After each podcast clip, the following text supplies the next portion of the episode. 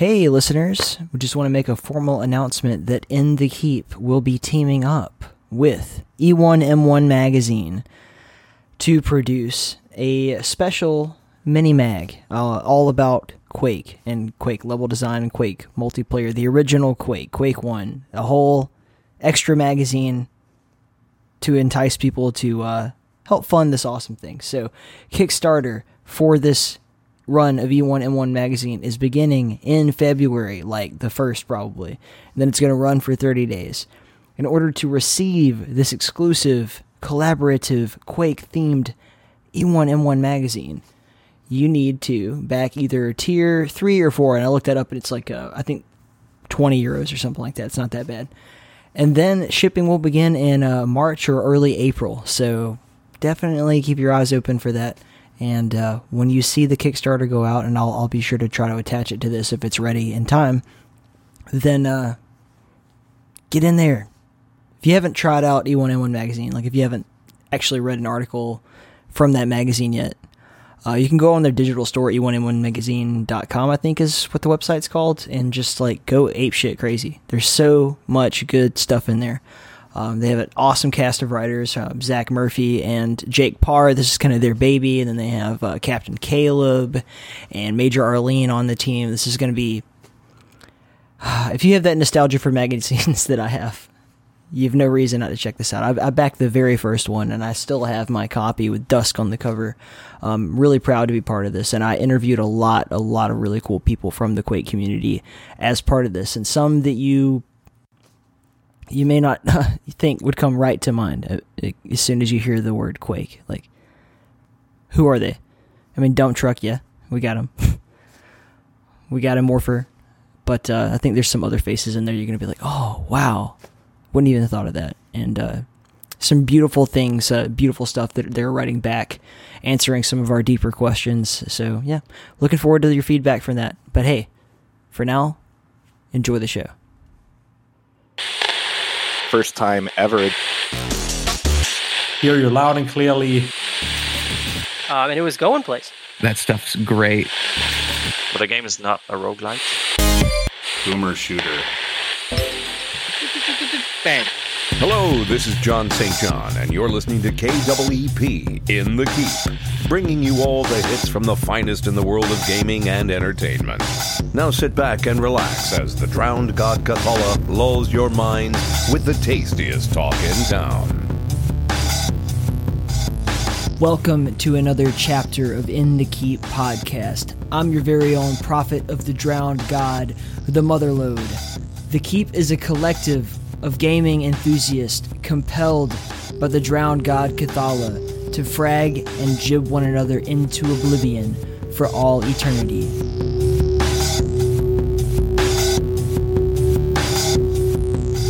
Okay, Alex with a K. Welcome to uh, this episode of In the Keep, I guess. Thanks for having it's nice me. to meet you. Likewise. Yeah, you're you're someone who's like name I see around all over the place. You know, it seems like everywhere. I, I, looked at our like mutual Discord servers a bit ago. and I was like, oh wow, everywhere. Okay, and then you know I was working on this this magazine thing with Immorpher, and when I read your responses to that, I was like, oh man, holy shit, I need to go check this guy out. So I had him send me. You know your Bandcamp page and a bunch of stuff from all the mods that you worked on, and I started listening to it. and I was like, "Holy crap! I've been missing out. So here we are. Well, I'm I'm glad you uh, thought well enough of me to, to have me on, and yeah, I, I guess uh, I have been making the rounds the past year or so. I haven't yeah. I haven't really thought about it in the moment, but yeah, now that I think about it, yeah, it's, a, it's been a lot of uh, a lot of projects the past year or so. Yeah. Um. Uh, do you know Sven, who also worked on Alkaline? He, he did a lot of the UI stuff. Uh, uh Patoing, yeah, um, yeah, yeah, yeah. He did. Uh, he did fixtures on that, I think. Yeah, he's working uh, on combustion with us. He seems like a really nice guy. Yeah. Oh, really? Yeah, and he he was telling me that's that's fantastic. He was showing me Alkaline, and he was like, I was like, "Who did the soundtrack? This this shit slaps, man. This is crazy good." and he uh he, he and Immorpher both like parallel pointed me towards you, so it was it was the only logical thing to do. Is just like, yeah, I'll reach out and I, I think I like searched you and I didn't even push enter or anything. I didn't message you, but it sent that stupid little Discord emoji, and I was like, "Whoa!" I guess well, because you responded to it, and I was like, "Oh man." well, I guess it's like meant to be. No, we have to do uh, an interview with this guy. Oh, oh, yeah, for sure, absolutely. Like Yeah. a, direct through line to me from two. yeah, Patoing is a really cool guy. Um, uh, his art is incredible. I remember playing that map he made with uh, Pla in Alkaline, Mhm. and I was just like, I don't recognize any of these textures, but they're great. And uh, it was actually uh, Greenwood, uh, the guy behind uh, Alkaline's production. Yep. He was like, "Yeah, this is this is all Patoing's work," and uh, apparently they had worked on some other stuff together in the past too. It, it, yeah, he's super super talented. Yeah, usually when we finish working, you know, uh, we're like, okay, and let just be bros and talk about whatever we want now. And then, of course, you know, he's like, oh, check out all these textures I did for this map, and then, you know, and then he's showing us like the Bob Ross secrets and little little things that he came up with or helped with, and uh, yeah, it was really Bob really Ross cool. Secrets? Yeah, there's a Bob Ross secret. There's a crate um that you can walk into, and it actually says like uh, it. I don't really know how he typed it, but he made numbers look like if you like read it the way, right way, it spells out Bob Ross on the secret box, and it's the only box in the whole room that has. I'm telling you. Any Oh, text that on my phone. I apologize. Oh, it's cool. Yeah, don't worry about that. It was it was barely audible to me, and you know, if it blows the eardrums of our listeners out, it won't be the first time. Like I, I'd, I'd imagine anyone who's listened to all of our episodes is probably deaf by now. they just Fair put it on out of habit. What what's the connective tissue between Patoing and Bob Ross? Is he just a big fan? Like, I have no idea. You know, I, I really don't know. He, he he just thought it would be a funny joke for some reason. I he'd have to explain it himself. To you'd had to be there, I guess. I don't know, but they I'll be sure to decided ask to. him about that next time I talk to him. Yeah, definitely do. Maybe I should just get him on and ask him myself. No, no, he's great. He's like he's doing a lot of really really cool uh, UI stuff that I I have never seen someone work as fast and efficiently as he does. Like the, the guy is just mesmerizing to just watch a stream of him working all day. I can barely get anything done because I'm just staring at like the way that he makes fonts or the way that he like will adjust the fake lighting on one little part of a piece of UI that oh wow that looks amazing now like that made all the difference it, it's really really an art form that i had never thought about until getting into game development Uh, you're you're not the first person that I've heard that from. Uh, everyone Yeah. I've talked to who's worked with Patoing is like, yeah, this guy is just a he's a machine. He's he just does it and it works every time. yeah he came highly recommended so it was it was really cool just onboarding him in, in the beginning because i realized that we had so much in common like he's talking about all this like really cool quake one stuff he did and he basically knew everyone that i knew and we just didn't know each other it's you know it just happens sometimes That's usually the case in the Quake One community. It, it- it's like you, you you all hang out in the same circles, but like never directly connect. So when when did the bug bite you? When did when, maybe even before Quake? When did the musical part come? Oh, oh, the music bug. Oh, geez. Um, I was a kid. Uh, Okay. About how old was I? I was twelve years old actually, and um, I was listening to Iron Maiden "Piece of Mind." Oh Uh, yes, the first dude. vinyl I ever owned too. what an awesome and uh. I just remember, oh man, it's amazing. I, I- I- just about everything before, like everything Wicker Man and before, I think is fantastic from that band. I and, uh, I even like a lot of the stuff after Wicker Man to be to be completely straight. Even uh, like Man on the Edge, like I love that song. I don't care. Even with it doesn't matter who's singing it. Even when they do it live with Bruce, it's still a great song. Like I can't take that stuff away. Man on the. Edge, it's a perfectly fine song. It just doesn't feel like Maiden to me. But yeah, no, it's not a bad song.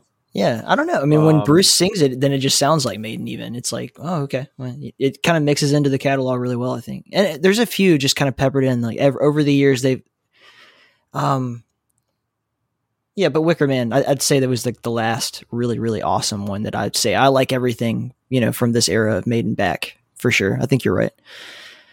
Fair enough. Yeah, I, I think that's the general consensus with them. Anyway, Uh, but yeah, just listening to that album, yeah, uh, just listening to it, I was like, man, this is really cool. Like people can just do this. Like if you're good enough and you know what you're doing, like you can make noise and it sounds cool. yeah, I, and I was just like, yeah, you know what? I kind of want to play guitar. I just want to give it a shot. Uh, my brother had played for a little while before me. He didn't take it terribly seriously, but uh, he, there was a practice guitar in the house because he had used it years before, and I just picked it up and I just What what kind of guitar was it? Was it like a first act or? Uh, uh, well, uh, the equivalent of I think I think the brand was K K A Y, which is I think it was Oh. just another you know generic beginner brand. Uh, yeah, it was like it was a cheap beginner guitar. It Yeah, had like we a single bridge pickup. It was awful. we we had the little you know like kid size starter first act acoustic guitar, and I I think the beginnings of me learning how to play were really on that thing. Like I, I had figured out simple riffs like "Smoke on the Water" before my parents were like, "Oh, we should probably buy him a real instrument." Like, I think yeah, he- that's usually the yeah. case. yeah, Uh, speaking of for, first act, actually, um, I'm not sure how much you know of this, but when I was when I was a touring musician, first act Mhm. was making trying to make the leap into legitimate guitar manufacturer, Mhm. and they opened they opened up a showroom on Newbury Street, or was it Boylston Street? There, there's a famous street here in Massachusetts, specifically in Boston. Uh, and they opened up a giant showroom there to like showcase like their Yeah. high end guitars. They were trying to get a bunch of artists to endorse with them. Uh, I, I, as far as I know, that failed, but it was really wild to just watch them really, you know, make an earnest attempt at changing their branding. Uh, what yeah, what professional what, guitar 15 player years ago. would would want to be the guy who's like, yeah, I play first act. Like, who- are the first few people you I- I- approach? I'm sh- I'm sure they. I, I mean, I'm sure they had a few back then. Uh, honestly, I couldn't tell you. Like, I'm thinking about it. Like, I guess if you're offered enough money and uh, the instrument is built to your specs, I mean, you know, why not take them up on it? And if it doesn't work out, you just you move on to something else, right? I don't know. I I feel like if the opportunity was offered to me, I'd be like, yeah. I mean, I was like a poor touring musician at the time. I would have taken a free guitar, absolutely. I, I bet they could get the whole wouldn't have been country, whole country music industry in like one foul sweep. You think so? Yeah, Toby Keith, you offer him enough money, and then Brad Paisley. I don't know. He's actually a serious guitar player. He may he may have some strife about it, but yeah, I think you could get those guys. People like that. Jimmy Buffett, you know. Everyone's got a price. Yeah. I believe that. Um, but yeah, I just yeah, just I just got lucky. I stumbled uh, upon some cool music when I was 12 years old and got inspired just out of the blue. Uh, from there, I got lessons uh, mainly in jazz. Uh, my uh, my guitar teacher uh, w- specialized in music theory and bossa nova jazz, so that's that's the Whoa. majority of my background. That's so Um, cool. and, Bossa uh, Nova. I get, yeah, it's, it's fun. Um, yeah, like stuff like Carlos Jobim and stuff. It, it was it's fun to play. I don't particularly care to listen to it. Not that Yeah. I have anything against it. It's just not doesn't have the the energy or dynamics that I'm looking for. But it's definitely informed the way I write music. Uh, by you know my root progressions and a lot of my chord shapes are heavily borrowed from jazz. Uh, regardless of what kind of music I'm playing in that moment, so I, I'm I'm definitely I feel very grateful that I had the opportunity to learn jazz because it's it's made me a better musician. I, had the um, and then, opposite, yeah, where it's like I, I I wanted to learn first, and then later kind of discover jazz and developed an appreciation from there. But trying to add those techniques in post, as opposed to having that kind of ingrained in you early as a musician, I would imagine can lead to a very different way of writing songs, like than what your I, your agreed. Yeah, I, I wouldn't say one to. is right or wrong. It's just right. yeah, It, it's just you're going to get a different result. You- You're going to visualize music and your instrument differently depending on when you attain that information and in what manner. I, I absolutely agree. Okay. So anyway, back to your story. yeah uh, after high school i just i said i i want to give this a shot i didn't go to college i joined a a, a serious band out of boston called therefore i am uh, we played like three shows a night back when like local music was a thing uh, the, the northeast specifically massachusetts there were a lot of big bands at the time uh, uh, the receiving end of sirens the cadence and also obviously you had bands like killswitch engage and shadows fall uh, out you know just west of Worcester. Yeah, there was a huge, huge music scene in Massachusetts at that time. So we were we were getting on that train at the right moment. Uh, shows were always like super high energy. When was this? were always asking us to play this or that. Uh, fro- I graduated in 04, so like 04 Yeah. into like 06 was This is kinda when like- we were, when we I was doing that. After Hatebreed had kind of taken off and blew up the the Northeast a little more, you know, in the metal scene. Yeah, for sure. Yeah. Yeah. Um, absolutely. Yeah, we were on like the we were like the advent of the the post hardcore movement in Yeah, yeah. Massachusetts after stuff like Hatebreed and Cave Caven like capitalized on the like traditional hardcore stuff. Man, And uh, yeah, that was a lot of fun. what a time to be alive. Oh, yeah, for sure, absolutely. I uh, yeah, it, it- it's it's wild to think about. It's been that long. Yeah, It's been, yeah, holy shit! It's been twenty years, just about. That is crazy. And then so y- I you probably shouldn't swear on this, huh? I just Oh, no, you can- occurred me. swear all you want. It, no, this is not a, a, right, a swearing free program by any stretch of the imagination. so All right, cuss sounds good. away. Welcome aboard. Thank you. No, it's a. So you're starting out in this like kind of, you would say like mid level rock band in this 2004, and like what what do you take away from that experience? Where, where did you where did you go? Did, did it take you anywhere like that? Even in life, not just physically, but just anything cool from that time period. Yeah, uh, well, uh, Yeah. well, absolutely. Yeah, I mean that that time in in uh, therefore I am definitely informed a lot about how I approach music and the business now. Uh, you know, I ended up leaving because I ended up getting really burnt out on it. But in my time in the band was valuable because obviously playing with musicians, you know, especially ones of your caliber or better, make you better. And I met a lot of people. Uh, most importantly, I met this gentleman. Uh, I'll just we'll use his first name only. His name is Chris, uh, and he's a lifelong friend of mine now too. He actually recorded a bunch of our stuff. He was we were an up and coming band, and he was an up and coming producer and engineer, and uh, we worked on a bunch of songs and EPs with with him specifically. And even after I left the band, he and I stayed close. Um, and between now and my departure from Therefore I Am, we worked on a bunch of other projects together. We would, you know, just hang out in general. And he's the one that actually really got me into uh, uh, music production and engineering outside of the purview of just being a musician. It was, uh, I want to say about how old am I now? Almost 10 years ago, I was working with him on a different project.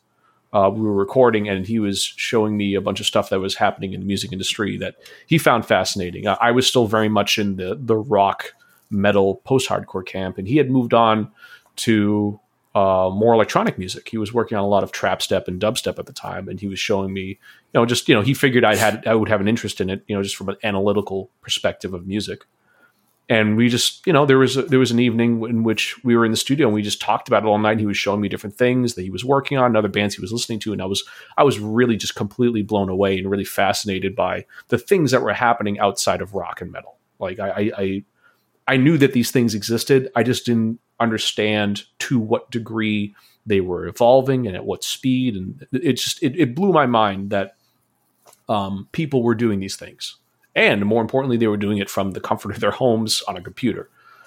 Uh, and that's what really got me thinking. This is something that looks fun, and it's something I can do. So from those conversations, Chris, uh, he helped me uh, uh, get a lot of software and just start working in Ableton, and just you know a lot of trial and error. Uh, I would say, had I not spent the years that I did, and therefore I am, I never would have met Chris, and I and I wouldn't be where I am today. Like I owe that guy uh, uh, basically everything that I do and know now about music production. It's really wild, like how the the people you meet along the way are so integral to your journey. Like when you kind of trace it all back. But yeah, I can. I, I, there's a few people I could point at in the same way. Like, yeah, that was a meeting that person changed the course of my life, kind of thing.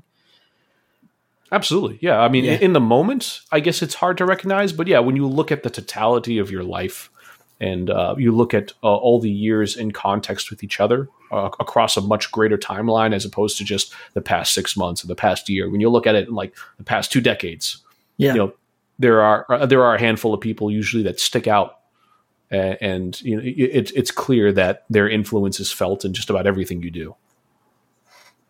So at this point you've you've gotten into electronic music and you know, digital um, music creation for lack of a better term but then how do you get from there to uh, your your latest stuff is e- extremely different like I- when i go back and i listen to a few tracks off of your record or I don't know if it's a record or an EP really, but Tiger Tiger Eyes, right? Mhm. And I hear that super electronic, almost dub sort of sort of thing in there. In a track like Paranoid, I think is the one I was listening to uh, on my walk earlier, actually. And then to you know the Alkaline soundtrack, which is just dark and ambient and, and really not all that musical, to be honest. It's it's a little more um, chaotic, which is I'm sure why Immorpher like when he gives me the thumb of approval, I'm like, okay, of course, yeah, it, it's got to be good. But yeah, so how did you make that transition? Like that's a long way from your roots as a as a jazz slash uh, rock metal guitar player or whatever. You are not incorrect, uh, but it- it is fair to point out that uh, I mean there are many years between the Tiger Eyes EP and the Yeah. Alkaline stuff. It's 2016, right? Um, uh, yes, yeah, 2016 sounds about right. It was just Right. before my hand injury. Um, and uh, Tiger Eyes was very much a feeling out process. Like, i I mean, I'm still very proud of it, but if you were to listen to it, no two songs are really the same in terms of composition or, or, or ideas or theming or even samples. Like, I was just kind of like, I want to try writing an electric song that feels like this or, Right. or or like that. It was it was very much like I don't really know what I'm doing. I'm just going to apply what I know about composition to the electronic music production process without knowing how to really do that. Let's just see what happens. Um, as far as stuff like Alkaline, which is obviously the most recent stuff I wrote, Mhm. um, between Tiger Eyes and then, uh, obviously, you know, music, my music change, my tastes continue to evolve and mature. I've listened to a lot more music in the, the time between Alkaline and uh, Tiger Eyes, learned a lot more specific information and technique about electronic music production. And honestly, listening to a lot of dark ambient stuff in the past year definitely Yeah. informed Alkaline because I started uh, before I started doing Quake stuff. I was I was starting to like dip my toes into like noise because I I I was fascinated by the idea of people making what is ostensibly music that wasn't uh, particularly melodic, you know, just very all, Yeah. near cacophonous, just noise. And I was listening to a band called uh, they're an industrial band called Author and Punisher. It's just one Mhm. guy. He's like a he's a microbiologist, like imaging te- technician who like built his own synths. He's he's unbelievable. Author and Punisher is like I recommend him to anybody. Why is that Um, so similar to and-? That is wild. Well, what is More uh, Is is also like a or- yeah. Author and Punisher has your backstory as you just gave it is very similar to Immorpher. Like he's also a, Oh, really? yeah he's like a, bi- a biomechanical uh, scientist or some some crazy shit like that. He he was like working on maybe COVID. Morpher day is secretly Author and yeah. Maybe he is Maybe. Author and Punisher and just hasn't told us. I doubt it. Um, but that's but that's yeah, really I, cool. I just I just started experimenting with that because I I was just fascinated by the idea of noise. So that's he the Author and Punisher was definitely like my my gateway into that realm of music. And obviously stuff like Immorpher, the things that he does, and the things Yeah. that Marquis has done for Quake, and uh, of course, uh, there's another. Uh, I'm not sure if they still make music, but Greenwood turned me on to this guy. Uh, he goes by Verbum Mentis, and he also makes like dark ambient stuff. That uh, Greenwood's actually used in a lot of Quake stuff he's produced. Uh, he's also extremely talented. yeah. So yeah, believe it or not, my my my ventures into this kind of dark ambient industrial stuff is actually fairly new and budding, and uh, fairly um, yeah. I haven't listened to a lot of material. I just I kind of listened to a select few things within that genre and said, okay, this is what they're aiming for. This is the kind of emotions they're trying to evoke. I can do that. You know, these are the sounds that they're using. Okay, I'm going to pull from there and just you know apply those samples and those sensibilities to what I already do. I, I don't know. Yeah, it's it's a very clinical process. I guess you could say. I I, I think about it like building blocks more than I do uh, in, in a flowery, artistic way. Yeah, um, just looking at your recent catalog, it, it's like it's like you got a second wind, or like this genre really touched you seriously because you you did dwell and then you did alkaline, you know, two years back to back. And granted, this is you know uh, the the age of staying at home and people being really creative, you know, especially those who hadn't been able to in a while. But on the other hand, you know, bef- there's a there's a clear mark in your change as soon as you kind of got into the the dark ambient sort of thing, and th- it's such an odd Yeah, you genre know, to talk about. That's a good point. Yeah. Well, uh, you know, it, it's funny that you mention that because uh, one, I completely agree with you, and I and I think a lot of that I can I can attribute to uh, the Quake community. I mean, it, it, it was the people within the Quake community that got me to try this stuff uh, when they brought me on for Dwell, um, and uh, really pushed for me to just you know do my best and you know keep building on the ideas that I had. If it weren't for this community, I probably would have just said, ah, you know, that was fun and moved on. But like uh, the Quake community, or at least the people that I'm personally involved with, have been uh, instrumental in like my continued interest in grow in maturing making dark ambient music because they're they're extremely supportive uh, and just yeah just really wonderful creative people that like it's really easy to feed off of their energy and enthusiasm for Quake uh, and that's actually you know really helped me stay uh, engaged in making this kind of music so I, I owe a lot to them for sure so how like at what point during that time do you start to get in touch with 3D Realms? Oh well, uh, okay. Well, uh, honestly, it starts Yeah. with me meeting Marky, you know, Marky Uh-huh. Music. Um, I actually, we had a, a a Twitter mutual. I can't remember who it was, but there was someone that was following both of us, or I we were following the same person, and I I occasionally posted music on Twitter. Um, and I was working on some noise stuff actually, and I just posted like a noise demo. I'm like, yeah, I'm trying some things. And I think Marky found me on Twitter through whomever our mutual was, and I, I can't remember who it was. I, I forgive me. It might have been Osric actually from uh, from Viscera Fest. Mhm. Um, so Marky he liked my tweet and he commented. He's like, "Hey, this sounds cool. It'd be great for Quake." There's just like an offhand, you know, polite comment of his. And then, like, I think later that day or that evening, he found me on Discord, probably through Osric again, and said, Hey, I'm working on a thing for Quake. I think your music is really cool. Do you want in on this?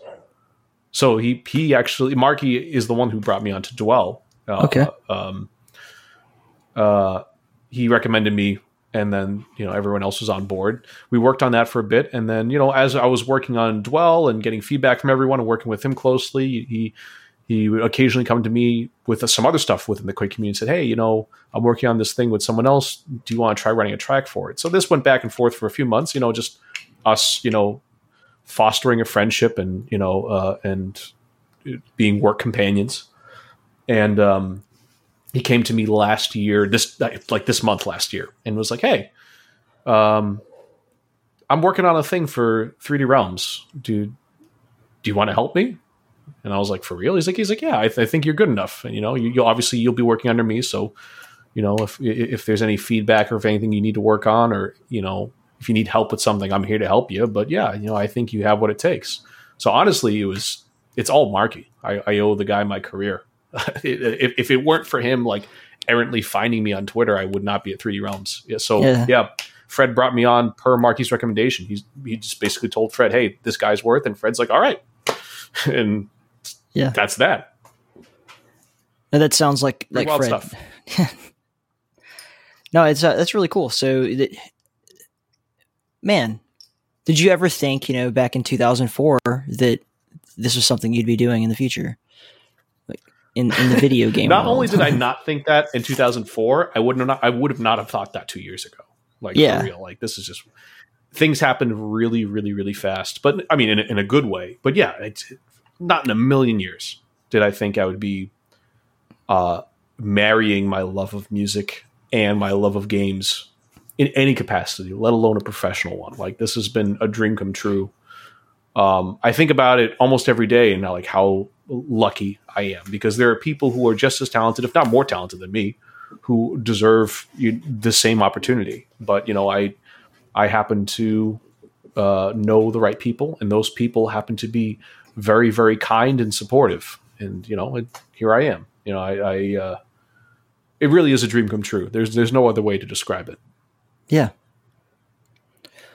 So at this point, what would you say are some of your musical interests? I, I definitely can any any time it has to do with the Quake community, I'll be like, yeah, I can I can really hear the Trent Reznor, Atticus Ross, you know, influence. But other than that, like what, what what's going on in your head? Um, well, I mean, for work, obviously, you know, I, I, listen to the references that I'm given by my director and Fred and Marky. You know, they're like, you know, hey, we need a track like this. You know, uh, these these are the things we want you to reference, and let us know what you think. You know, see if you can emulate that. So, I mean, a, a lot of my casual listening now actually is for work, and it would be those things. But if I am left to my own devices right now, believe it or not, I am really currently I am really really into J-pop. I uh, I am yeah. absolutely just in love with it. It like there's just like there's an infectious energy with it that I, I tend to not find in other things, and uh, it, it's hard to describe the way in which Western music versus Eastern music is written. Like there's a lot more. I, I, I just refer to it as groove in Western music. Like a lot of composers, you know, regardless of genre, will often just kind of hang on a bass root progression yep. and move that slowly in Western music, which is totally fine. You know, they're like there's like a groove and like an ebb and flow to Western pop or just Western music in general. Eastern music, particularly that of um, Japan, because Korea is heavily influenced by Western music, but that's a different discussion. Uh, Japanese pop music, there's a ton of, I guess the word I want to use is verticality in their uh, composition. A lot, a lot of heavy bass root progression movement. Uh, they use a lot of modes that aren't common in Western music, uh, and uh, it's just uh, it, it's it's just as good, not worse, not better, just equally as good in very very different ways, and very in, in ways that I personally am not as well versed. So I find it really really fascinating when I hear uh, Japanese composers use these techniques and modes and write in a way that is just completely foreign to me uh, it, it, I I want to better understand that. I, I, would love to be able to capture the things that they can capture the way they do it because I know I can. I, I, I have a way of writing. It's very in line with with Western composition. So yeah, I just yeah, it's just really really cool to me. That is very fascinating. Like just the idea of J-pop in any way influencing the the sounds that I hear come out of the speakers when I play your music. But th- yeah, that's really cool. Yeah, I mean, you know, good music is good music, no matter no matter where it is, or you know True. how it, uh, you know what what feelings it evokes. True. Um, but as far as the stuff that you've heard, I mean, yeah, outside of Atticus Ross and Trent Reznor, uh, obviously, um, I listened to uh, a lot of Alex uh, Alexander Brandon, the guy who did, oh yeah, um, oh hell yeah, Unreal and uh, yeah, Deus Ex. Uh, he's, he's super super talented. He recently and, uh, did the, something. Yeah, right? the people who worked on the new uh, who? Uh, Brandon? Did he? Yeah. Yeah, yeah. He, there was like a big. Oh, if he did, I missed it. Hold on, I'll find it. You keep talking. I'll I'll shout it out as I find it. All right, cool. Yeah, I mean, as far as the uh, uh, newer composers, um, this gentleman out of um, China named Yu Peng Chen, and uh, he did the soundtrack to "You're Gonna Kill Me" Genshin Impacts. Um, no way. Uh, that game being as divisive, divisive as it is, I recommend everyone listen to the soundtrack. It's nearly seven hours long.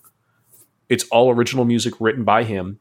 Uh, he performed half of it with the symphony in Asia and the other half of it with the symphony in England to uh, better evoke the sensibilities and tones and voices of those regions, depending on where you are in the soundtrack and where you are in the game.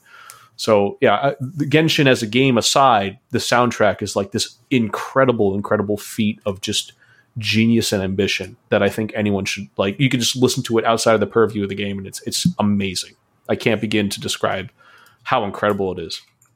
Um, and as far as other music goes, I mean the the uh, the new Deus Ex games, Human Revolution, uh, Mankind Divided, those soundtracks are fantastic. I think uh, I think Michael McCann wrote for both of them, and there was a second composer for Mankind Divided, but he's he did most of the work across both games.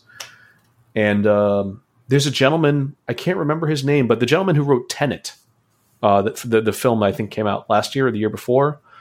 Um, Marky actually turned me on to that soundtrack uh, because it is wild. It is just like this incredible, punchy, uh, urgent and like anxiety inducing like mix of like synth and symphonic sounds. It is just incredible. It, it, it heart pounding stuff, and uh, it's so amazingly. Not only is the the composition really really strong, not only is it written really well, but it's produced perfectly. Um, the instruments picked for every single part, whether they be uh, a real instrument or a synth, is just it's perfect. It, uh, Tenet, whether or not you want to see the movie, you got to listen to the soundtrack. It's incredible. so I found what we were looking uh, for. Alexander Brandon. The thing that I was thinking of was that he was in Wasteland Three, but he was just a voice actor apparently, which I did not know he. Oh, did. really? I didn't know he did Yeah. voice work. Yeah, Yeah. that's wild. Yeah. I remember. I can't remember what it was, but there was a, some interview that I'd heard. I believe the creator of Wasteland talking in, and he mentioned Alexander Brandon. That's probably why that came to mind. But yeah, Hmm. but yeah, there are a lot. There are lots of really interesting scores to to movies that stand alone outside of the movie themselves that are just really worth listening to on their own. Um, like John Carpenter comes to mind he, in a huge way, and then I mean, who, who else would I think of? Uh, definitely Trent Reznor and Atticus Ross's soundtracks. I've listened to the Social Network soundtrack probably ten times more than I've seen the movie. Maybe maybe far more than that. uh, likewise, that, that Yeah. soundtrack is absolutely. I mean, the movie's great too, but um, yeah, uh, Trent's Trent and Atticus's work on films, while Nine Inch Nails is amazing, their work on films has been like transcendent, in my opinion. Oh, yeah. I, I think it is some of Trent's best work. The man can literally, he can literally do anything. Um, did you know he produced the new Halsey album? No, I had no idea. That, like that's just wild to me. Yeah, um, I found out as the album was coming out. Um, uh, cause, yeah, just it's just you know she's, a famous pop artist. You know, news out comes out that Halsey's releasing a new album. Everyone's like, oh, okay, cool. It's uh, produced by Trent Reznor and Atticus Ross. Everyone turns their head. They're like, are you kidding me? And if you listen to that album, their DNA is all over it. It is incredible. It's this. Uh, it's a really unique mix of, um, you know, just typical strong traditional pop sensibility with that that kind of unnerving undertone of Trent stuff. You know, there it- it's it makes sense. It's music, but there's like there's something slightly like uncanny about it. It makes you feel Yeah. a little bit uncomfortable. Um, it's it's kind of genius. I highly recommend you check it out if you're a fan of Trent and Atticus. He's a really fantastic composer in any anything you put him in. Like they, he did a Saul, a Saul Williams record, which is ostensibly like a like an almost slam poetry rap album, and it's Trent producing the whole thing. and It's amazing. I mean, he can do hip hop, he can do movies, he can, he can do games. You know, at least one. So it makes you wonder though, like why I'll why not why not do more games? Um, my guess is, I mean, knowing him, he's so huge he can name his price. It's probably at this point, it's probably just a lack of interest. Um, I, I obviously can't speak for the man, but I, I did catch an interview with him about film scoring recently. I want Yeah. well, sometime last year, in which he talked about getting into film scoring and what drew him to it. Uh, apparently, it was just like the idea of it or the act of doing it was just such an otherworldly challenge to him that he found like extremely attractive. He's like, I've never done anything like this. I don't even know where to start. Like, I'm literally throwing out everything I understand of, you know, conceiving of an album or, you know, getting music to make you feel a certain way or the pacing of a traditional album and like starting from ground zero. It was just, yeah, I, I guess for him, I, I, I mean, who knows? Maybe he just wanted to get into films. But the way he described it made it sound like writing for film was just such a it was such a different beast that that alone was enough to to get him excited. And uh, I mean, I wouldn't say he's conquered the the video game avenue. I mean, he, really only did Quake and then dropped out of Doom Three, as far as I I, understand it. Um, but yeah, my guess is that he just doesn't have much of an interest, which is unfortunate because I would love to. I would love to hear him do something now after it being what 25 years since Quake has come out. You know, what has Yeah. he learned and what has what has he changed about the way he does things in that time, and how would he apply that to a game? That would be really really cool. I think. it makes you wonder though because he, when i think about it how many games really can allocate the kind of money he probably makes on a film score you know like if he's working with david I mean, he was like david fincher's guy there for several movies in a row and i'm sure that's a tremendous amount of money. I can't really think of many many video game franchises that could generate that kind of a you know promise that a movie can. The biggest games are you know like sports games call of duty grand theft auto. Like i, I don't think that he he's a natural fit to work on any of those games. Not that he couldn't do it but yeah. That's a good point. Um, yeah I uh, I wonder. Um, obviously, you know, you want to be paid for your time, but I, I wonder if the main motivator is it's just he hasn't found anything he's interested in working on. I mean, he was originally going to, from what I understand, he was originally going to work on Quake Two, and Yeah. then literally said no when he played the game because he just wasn't interested in the game. he said this game has Um, no atmosphere Exactly. Yeah. It's so I feel like even if a company had all the money in the world to throw at him, if it, if they're making a game he doesn't care about, like, will he say yes? Probably not. I mean, the, the man's he's all set at this point. You know, I I feel like at this point is it, it, I don't know. I, it, I I can't pretend to understand him or know him, but if I feel like if I were him at that point in my career, having accomplished all those things, I would be reserving my time for things I really wanted to do, regardless of whether or not it was paying me the most. It's like, you know, do I really want to be working on this? Is it going to be fun? Is it going to be engaging? And if the answer is no, it's like, ah, you know, there's 20 other people that want my time and it could probably offer me something more interesting. So, yeah, my, my guess is he, I would hope that it's because he has no interest rather than isn't getting paid enough, but who knows? yeah i think you're probably right i mean he seems like he kind of does whatever the hell he wants you know i don't know how much money he made off that halsey album but may, maybe it was more or less than a you know the girl with the dragon tattoo or something like that I, i'll never know um, it's, it was probably marginally less for sure. yeah, a lot. So yeah, that's just I've talked myself in a circle now. I've proven myself probably wrong. Well, I mean, sometimes talking it out is how you come to conclusions, you know? True, true. So from your point of view, if if you had that kind of freedom that Trent Reznor has to choose and pick anything you wanted to do, what are some of the things that you would like to do as a musician? Oh wow! Specifically within the realm of um, writing for video games, or just in general. Anything you want. Like if you could score score for David Fincher movies, like would you want to do that, or would you know what? What are the kind of things that you would do with that kind of freedom? Man, Your, uh, uh, musical so bucket list, if you will. Uh, musical bucket list. Uh, I want to finish. Uh, I, I had a solo project uh, that I've been doing for many years called Tanuki or Tanuki Suit.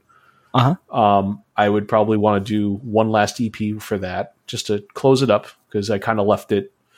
I was working on one and then the pandemic hit and I just put it on the back burner ever since, but I hope to get back to it and just finish it out. So I definitely want to do that. Uh, I'd love to do an instrumental metal album. Uh, I'd love to. If a Quake game ever happens, I want to be the guy. I know I won't be. There's people who are way better than me and bigger high profile. But if someone said, here, write a soundtrack for Quake, I absolutely would take him up on it. As far as films, oof. Um, I like David Fincher, but if I had to pick a director that I would want to write for, maybe uh, Denis Villeneuve, the guy who did um, uh, Arrival and um, Enemy and the uh, the new Dune movie. I can't believe that wasn't the first one that came to my mind. Yeah. Um, but I'm, I'm I'm a big fan of Villeneuve. I would love to write a, a, a score for uh, one of his films. Didn't he do the new Blade Runner too? Twenty forty nine. Did he? I, if he did, I really missed out on that because I it's not coming to mind when you say Oh, it. I can man, look it up so for you.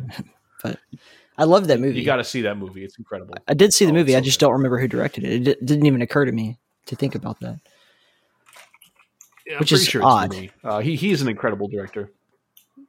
It's interesting that you gravitate but yeah, immediately he would be towards these sort of like a you know bigger, more epic sci-fi fantasies. Whereas you know a lot of people would have said like I don't know, I want to work with uh, like Ari Aster or I don't know uh, Tarantino. Like de- depending on like which route you go personality wise. Like, do you want to make horror movies? Do you want to make epic sci-fi adventure movies? Do you, you know, a. Do you want to be uh, you know Uh, the guy who writes the uh, classical it- score to some shitty movie that no one ever remembers? Like,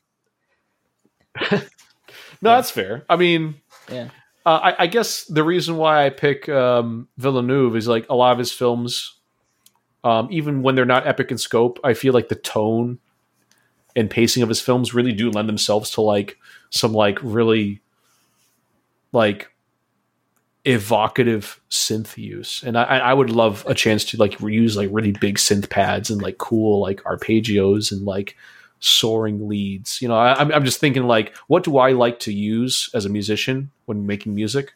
You know, and what what would give me the best opportunity to do that? I, I like nothing against Tarantino films. I could never write music for a Tarantino film. Like I wouldn't know where to start. Like no one really want, can. You know, like, you know? He just he uh, just pulls tracks from from other soundtracks or you know just songs from his record. well, see, there you go. Yeah. You know, he literally like I don't think he's ever had a composer on a film. No, they yeah. See, case in point. Yeah. Yeah, someone Yeah. like Villeneuve for me would like he would he would inspire me to like write for his film. Like it- like watching his films, uh, would absolutely like pull things out of me as a musician, and I'd be able to write to it in a way that I couldn't for other directors. Uh, Directors that I don't think less of. It's just you know they don't inspire me the same way. I think I would have loved to have worked in any capacity around Stanley Kubrick just to witness him being whatever he was. Like you know that that, that kind of thing would be really cool. It doesn't have to be music; it could be anything. He is a oh for sure. Um, Yeah. He was a character. I, I have a very love hate relationship with his work. Um, I have a tr- I have a profound appreciation for everything he did, but I could never watch Clockwork Orange again. Um, It's a very uncomfortable, unsettling movie. and, uh, it's it's not a positive experience necessarily. did that you know? Un- understatement of the millennium right Yeah. there. um, even even uh, 2001 was uh, it can it can be a bit of a hard watch sometimes if you're not in the redhead space. Uh, but yeah, no, he's incredibly talented. But his films are they demand a lot of the viewer. I think Yeah. I think that's the best way to put that. Who's the fella who made uh, like Solaris and Stalker? Is it Tarkovsky? It is Tarkovsky, I believe. Yeah. Yes.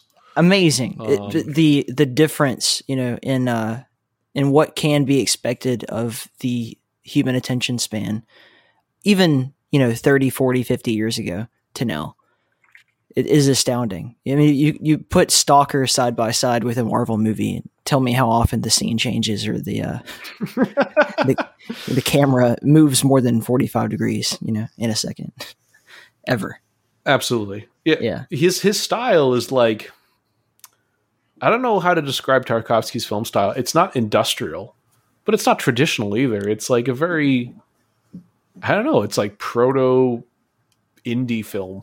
it's It- it, like, very isolated Kind of like it's like a like a Eddie, isolated is a good word. Yeah. I- when you have a like a musician who learns the guitar completely on their own, like uh, like your Jimi Hendrix versus you know someone who's classically trained and given lessons and that sort of thing. You, you kind Oh, okay. of evolve. I totally know what style. you mean now. It's like he, Yeah, yeah, he like he just like he learned how to make films like in a vacuum, and, and Pretty much, yeah. just showed people the stuff he did. Yeah, In no, the I, Soviet I Union. totally, I totally understand that. and made some incredible Holy stuff. shit, I can't believe it. Um, every time I think of the Soviet Union, I think of a movie that wasn't even made in the Soviet Union. I, I, when people ever talk about Soviet films, I'm like, oh yeah, Koyaanisqatsi, and I'm like, wait a minute, that's not a Soviet film. It just sounds funny, Yeah. and it's it's super industrial. Did you happen to Um, watch that but yeah, movie, the, Tarkovsky the was Death of. Stalin? I didn't mean to cut you off. Sorry. No, I'm not familiar with that. Oh, it- it's like a it's a comedy about literally about the day Stalin dies and all of the the Russian bureaucrats just freaking out, trying to figure out what they're going to do. and Steve? Buscemi is like one of the starring. It's so weird. It's the oddest. It's the most strange film. like, why did anyone think to make this? But it's pretty funny. I enjoyed it. All right, you know, I might check it out. I'm, I'm Yeah. a big fan of uh, Steve Buscemi. He he's a tremendous actor. You know, he's been in so many silly, you know, like the Adam Sandler roles and stuff that it's hard to take him seriously. But like, what a tremendous actor he is, really. Agreed. Uh, incredible range. He's apparently in like extremely, extremely intelligent. Um, and he was a. I'm pretty sure he was a firefighter before he became an actor. I think he's Uh, still like New York City. kind of kind of fucks around with the fire department too. Like he, from what I understand, on 9-11, he just like called the the department he used to work for and said like, "Hey, where can I be at? Like, I'm I'm suiting up right now. Where do I volunteer?" Like he's that kind of guy. Wow, that's incredible. Yeah. I had no Yeah. idea. Yeah, what a tremendous dude. And yeah, I mean, he and Horace and Pete. I don't. He was so good. Him and Alan Alda and that. I don't know if anyone ever saw that show other than me, but um, it might have been just you. Yeah. no, it's so good. Uh, my my, uh, my I think my biggest memories of him were like his appearances in the um, the Coen brother movies. Like oh yeah, uh, Fargo. Oh I think god, he was in Barton Fink, right? Yeah. Barton Fink. Yeah, yeah. However you pronounce it. Um, yeah, big fan. Of, uh, yeah, it, I mean, it's been so long since I've seen them. uh, but yeah, incredible actor, an incredible person. Okay, so you would you would maybe compose for some really cool epic sci-fi fantasy films, and then, I mean, is there an album that you picture yourself writing? Is there a, a type of game you picture yourself working on? Or I, I've known so many people who are like, for whatever reason, just like intent on this nostalgic reason, like I need to make a game on a Nintendo console or something like. Why? Like, I don't understand quite why that is, Hmm. but some people really do feel that way. You know, they want to uh, fulfill some wish from their childhood, even. I can't say that I blame them. Um, Yeah. As uh, though I, I don't I can't say I feel the same way. As far as like a game that I would want to write for, I wouldn't know how to write for it because I wonder if it's outside of my abilities as a musician. But I'm really, really, really into character action games. Uh, Devil May Cry and uh, the Bayonetta series are like some of my favorite games of all time. Like I, Oh, yeah. can't get enough of them. I would love to. I would love to write for one of those games just just to just to be on the team. Um, but yeah, depending on what kind of game it was or what the tone was or who the characters were, it's like I wouldn't even know where to begin writing music for a game like that. Uh, but I would love the chance just because I can't get enough of those games. I, I, I live and breathe character action games. So, do you think that the the genre of game, we'll, we'll say mechanically, not not the genre, and like when I'm saying like medieval fantasy versus, uh, you know, sci-fi or versus uh, whatever Quake One really is. I don't know, Lovecraftian first person shooter thing. You know, but as different as like an RPG is from your your your typical boomer shooter or from your uh, you know side scrolling and Metroidvania style game. Do you think that they have like different requirements from a soundtrack perspective based on the difference in mechanics? Um, huh? I've never. That was a really that. long and complicated suppose question. they- I apologize. No, no, it, it's a good question though, and Okay. yeah, I've never really actually thought about it. If a gun to my head, I would say yes because I mean, for example, uh, uh, you have a game like StarCraft versus a game like uh, I don't know Deathwing, um, or you know Warhammer Forty Thousand Space Marine, right? Uh, th- there is a, there is a clear like parallel and connective tissue in their motifs. You know, they're both, you know, dudes in power armor and they're fighting space aliens. You know, there's a military motif to the whole thing. Uh, they, they carry giant guns. It, it, it- it's just kind of all very silly, but you know, similar visually and aesthetically. But I, I don't think you would write music the same way for a, a Terran campaign in StarCraft as you would for the soundtrack to Space Marine or or, or Deathwing, um, mainly because of how the games are played. Uh, even though visually the, the the aesthetic is similar, it's the gameplay ultimately that I feel really dictates pace and the way in which you know a, a player is meant to feel while playing it. And a music, ha- a, a good soundtrack would complement that. Uh, and uh, you, never want, you know, the, the the music in a game to really conflict with what the scene is trying to evoke. Just like you wouldn't want that in, a, in a, a film.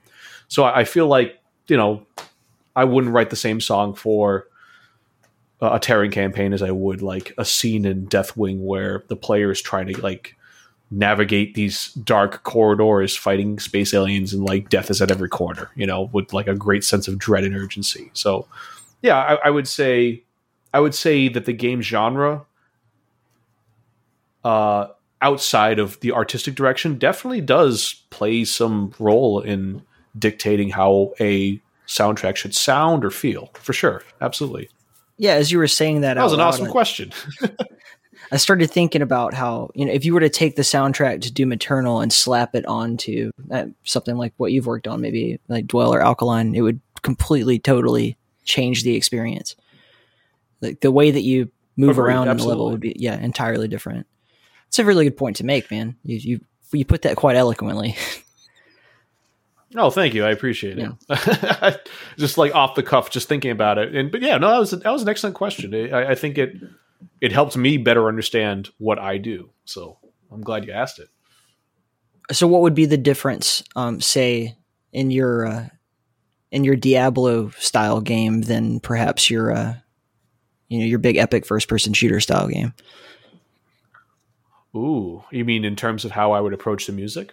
Yeah. Well, what like what do you think would be different in the way that you approach the Oh man, a lot. Um, Yeah. Yeah, uh, tons. Um, even if you were to change the motif of uh, the Diablo type game, let's say we, we don't we, we decide we don't even want to do dark fantasy, right? Let's do like a, a, a cool sci-fi spin, like a high sci-fi spin on uh, on the Diablo, you know, genre or Right. you know, clones or whatever you want to call them, right? Um, uh, while I would change the instruments I'd use to better reflect that, the way in which I wrote the songs, I would write them in a way where they just kind of I don't know about you, but i i- as good as the Diablo and Path of Exile soundtracks are, they kind of sit like at the floor of the game.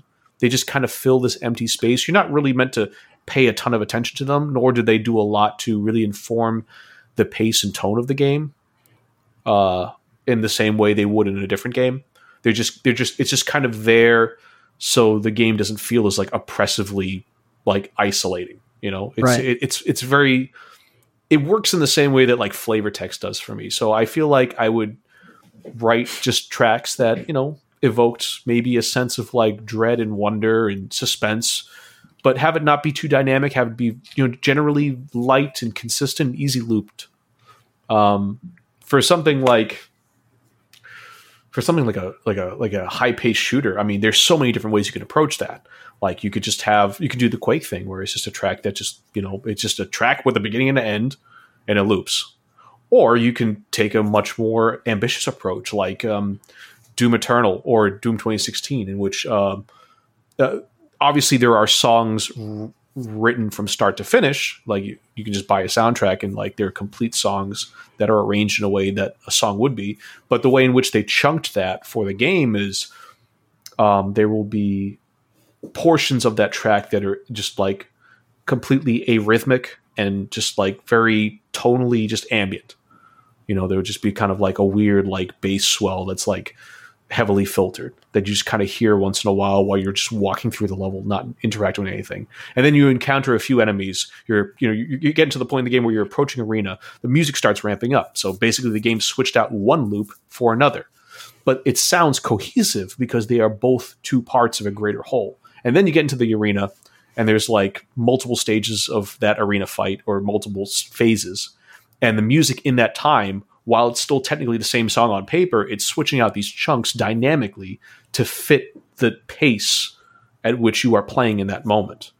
You know just having it be really really dynamic. That that that is definitely a much more ambitious thing you can do with shooters that i just don't think would translate as well in a diablo game. Would anyone even notice? I, I suppose some people would but i don't think you would get the the same player feedback. You know like uh, a shooter because it's first person it, there's definitely a greater sense of immediacy in the things that you're dealing with. And, especially in a game like diablo as much as i love diablo and poe it's about how fast can you wipe that screen you know? How fast can you just obliterate everything in sight? Whereas doom uh, specifically the new game do games uh, uh, eternal specifically is it requires much more risk management uh, calculated engagement. You really have to think about what you're doing and when you're doing it and how you're doing it. Uh, so there's definitely a, a, greater sense of anxiety and urgency, uh, and I think the dynamic music model that they use really uh, elevates that. So yeah, as far as as far as writing for those two genres, I, my approach would be wildly, wildly different. Um, and I definitely have one concrete approach for Diablo stuff. And as far as shooters go, depending on what you want to do with that shooter, you can take it in so many different directions. There's an Forgive emphasis. me if that was a really long-winded answer. no, that's the whole point of doing a podcast and not like a you know a magazine, where it's you for, yeah, fair point. yeah. Fair point. Um, yeah, just to kind of get that extra layer of thought behind, you know, a lot a lot gets cut down in the process of responding to a question through text. You know what I mean? Like you you, you second guess a Mm, lot of sure. what you're going to say, but th- there's so much more information going on in there. That's and that's just what makes it to your you know beyond your lips essentially. But Good point. Yeah. one thing that I'm thinking about is in in Quake and specifically it's something that Marky and you and Immorpher all sort of share when working on Quake levels is that often the the music isn't it's not like a track you're jamming out to while you're playing whereas you know that, crazy heavy metal soundtrack often is. It's more like this is the sound that you would hear in this big mechanical castle or this you know like rock floating miles above a planet or you know whatever ha- the level happens to be. And it, it just complements it so well a- as ambient noise is is no differently than the ambient noise that you would experience in your house it's just obviously much different weirder and louder depending on what the setting is and in this case it's a fight with space aliens and, and demons and shit so it's a bit different but it's very cool how you guys accomplish that because not a lot of musicians would even consider that um, out, something other than sound design. Yeah, no, that's a good point. I would say that I half agree what they said, and I would half agree with musicians that disagree because uh, Okay. yeah, the reality is, um, I would say Marky and Morpher are right in that, yeah, stuff that we write for Quake are, are definitely mood pieces, but I would also say that there is room for musicality in that. It doesn't have to be just ambient noise because then you could just use ambient noise. But other musicians who would, you know, clutch their pearls and say, no, it has to be music. I would look go to them and say, listen, the, the music is only as good as the scene allows it to be. If the scene does not call for wild instrumentation, you know, you, all you're doing is just you, you're creating a situation where you're pulling the player out of the experience. It needs to complement what the player is experiencing, not overtake it. You know, you, you should never you should never get the player to feel you know like the music is just too jarring or out of place. The music should be especially in a game like quake it needs to exist in a space where Right. it's both complementary but i don't even want to use the word forgettable. It's just it's just so integral to the experience that you can't separate the music from the game and vice versa. I think is the best way to look at the way i visualize quake music. They exist for each other Would you say that? Okay, uh, here's an example, right? So when John Romero put out Sigil, with the you know the deluxe version, you get the Buckethead soundtrack, which is just a collection of Buckethead's you know kind of throwaway songs that John selected from and thought that would be appropriate. Versus Jimmy's MIDI soundtrack, um, a lot of people like really negatively fed back to or had had negative feedback for, I should say, the the Buckethead version simply because it wasn't it didn't feel like it was composed for the experience that you were having. Whereas Jimmy's is very i am know, inclined to agree traditional. yeah Okay. jimmy's was much better Okay. Um, not to say that the bucket stuff stuff wasn't the buckethead stuff wasn't bad on its face because it wasn't, but yeah, no, absolutely not appropriate for Sigil as a as a um, an episode or Doom as a game. I would never use those tracks in any Doom game. Um, yeah, no, I, I I wholeheartedly agree with that, and that's you know yeah that's that's an excellent example to my point. It's the music and the game should, or rather, the music should complement the game and exist for the game. Yeah. Not it shouldn't just exist in a vacuum and then you just slap it onto a game. It, it that's not how you build atmosphere. That's not how you you know build a cohesive theme. That's one of the soundtracks that I have listened to many many times because I mean, hey, like some cool you know compilation of deep cuts by Buckethead. I definitely want to listen to that, and I have like a million times. But I, I don't think I've ever played Sigil with anything but Jimmy's MIDI track on it. Like it just didn't feel appropriate. I don't know why. The only thing I would replace Jimmy's soundtrack with is uh, Canyon.mid, only because that song is just like like burned into my brain. Like I, I can't tell you how many times I launched like a joke map in like uh, Doom or Doom Two, and then someone just dumped in Canyon.mid. It's just it's it's it gets me every time. I love it. We'll have to make sure that you're part of the next uh, like musicians panel. Maybe I don't know if that'll be before or during Realms Deep, but we tried like we tried one last year and it was really really successful. Like uh, or at least from my perspective, it was awesome. We had uh, Immorpher and we had uh, Tony from Call of Ragnar, and I think Metal Neon and uh, Jimmy. There may have been someone else. I don't know why I'm forgetting, but like I, would like to continue to do that. Uh, and just Foamy, Foamy was part of it. Uh, what, uh, wasn't um what's what's that gentleman's name? Weekly, the guy who works on uh, Dread Templar and yeah, Primeval. Uh, some other yeah. game. Yeah, yeah. Yes, Primeval. Yeah. Um, was he Yeah. on the panel? I'm trying to remember. He was. He totally was. I'm just a jackass and forgot. but yeah, I'd, I'd like mean, to that's a lot of people to remember. I'd like to continue to do that, like, like an annual podcasting event or whatever. But just to bring all of these people with different, you know, different approaches and different backgrounds, and sometimes different styles, but who are composing games or composing music for games, and just see what happens when they start talking. Uh, or even collaborating and stuff like that. It's been a very fun experience, and yeah, we totally got to get like I got to get Marky involved too. I've been trying to kind of like coax him into some stuff, but he's busy all the time. Allegedly. Oh yeah, tell me about it. He's, he's uh, I, I, every time I reach out to him, I ask him. I'm like, hey, uh, you know, I knew you were going to do this thing. Do you need me to do it? He's like, yeah, take care of it. I'm, I'm I I don't have time. so yeah, he, he's he's generally pretty transparent with me. So if he's busy, it- you know, if if I don't hear from him on something, it's like, oh yeah, he's real busy. um, uh, but yeah, yeah. I mean, if if you'd like to have me on the next one, I I would love to do it. You know, uh, all those guys, they're they're all super dudes. Uh, you know, Morpher and I are good friends. Uh, Primeval, I'm super super big fan of his stuff, the stuff that he's been working on with Dread Templar and the other games. So yeah, that that would be really really fun. Primeval's a very versatile guy. Like he can really do a lot of things very well.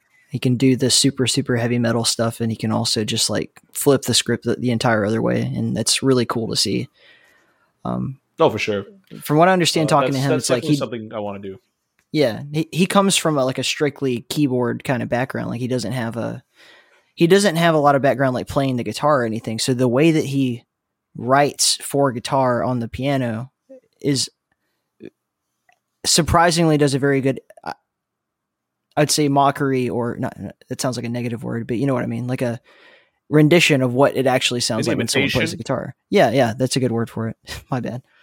But yeah, he Yeah, He just I'm- does so good. That's actually like that's pretty wild. That's like the exact opposite of me. Like I come from like Yeah. metal guitar, and now I write like string parts and like Yeah. piano parts. So yeah, we're like we're like the inverse of each other. That's crazy. Yeah. All right, man. It's been really, really cool. Like, kind of just taking this hour or so to get to know you, and I hope that we can do this again. I, I hope to have you as part of the next uh, musicians panel. I'll, I'll let you know. I'll, I'll definitely like put you in the group, and when we get it going, we'll uh, we'll have it happen. Absolutely, man. It- this was a lot of fun, and thank you for having me. And yeah, whenever you get that rolling, uh, um, you know, if it if it happens to be on a day that I usually can't make it, if you let me know in advance, I will make arrangements. I'll move things around. I'll make sure I can be there because yeah, that, that sounds like it would be a lot of fun. Thank you very much. Nick. Thank you, dude. I appreciate it.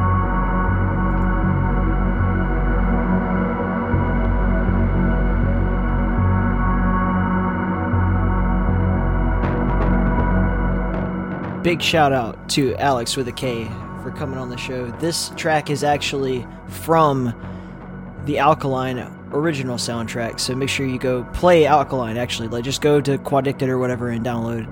I think it's version 1.1 that I have. Play that; it's awesome. And Dwell, and everything else that you see Alex with a K put his name on. Uh, thank you so much to him for uh, being an awesome guest and uh, I don't know, that kind of touching a nerve, um, just in how deep music really goes, and you guys know how much that means to me. So listen to some of his. Also, want to give a big shout out to everybody who supports the show Shannon, Bridge, Anthony, Mike, Zan, Fred, Brandy, Jack, Robert, Graceless Dragon, Red Eyes, Brad, Dots, Moose, Paul, Flambeau, Igrek Simon, and Morpher. Thank y'all so much for the support. Uh, if anybody out there is listening, like, how do I get my name read on the show? That sounds cool for whatever reason. Uh, these people are all uh, supporters on Patreon. And Igrek Simon and Morpher obviously donate a lot of music to the show, so they're they've always been super cool. But yeah, definitely uh, head over to inthekeep.com. You can even see our merch store. It's there. I'm telling you. I uh, will say this. Usually, um, all of our supporters get episodes early, and I have been really slacking on that front. Like the last three episodes, I have put together the day before, you know. So I'm just I'm doing my best, but I am gonna get back on track soon. So uh, look forward to seeing some really badass episodes. I'm thinking I'm gonna get this next one recorded like real freaking soon with Bridgeburner. So I intend to have that out at least a few days early, uh, God willing, but we'll find out. Anyway, I love you. The Drowned God Cathala loves you. And until next time, stay in the keep.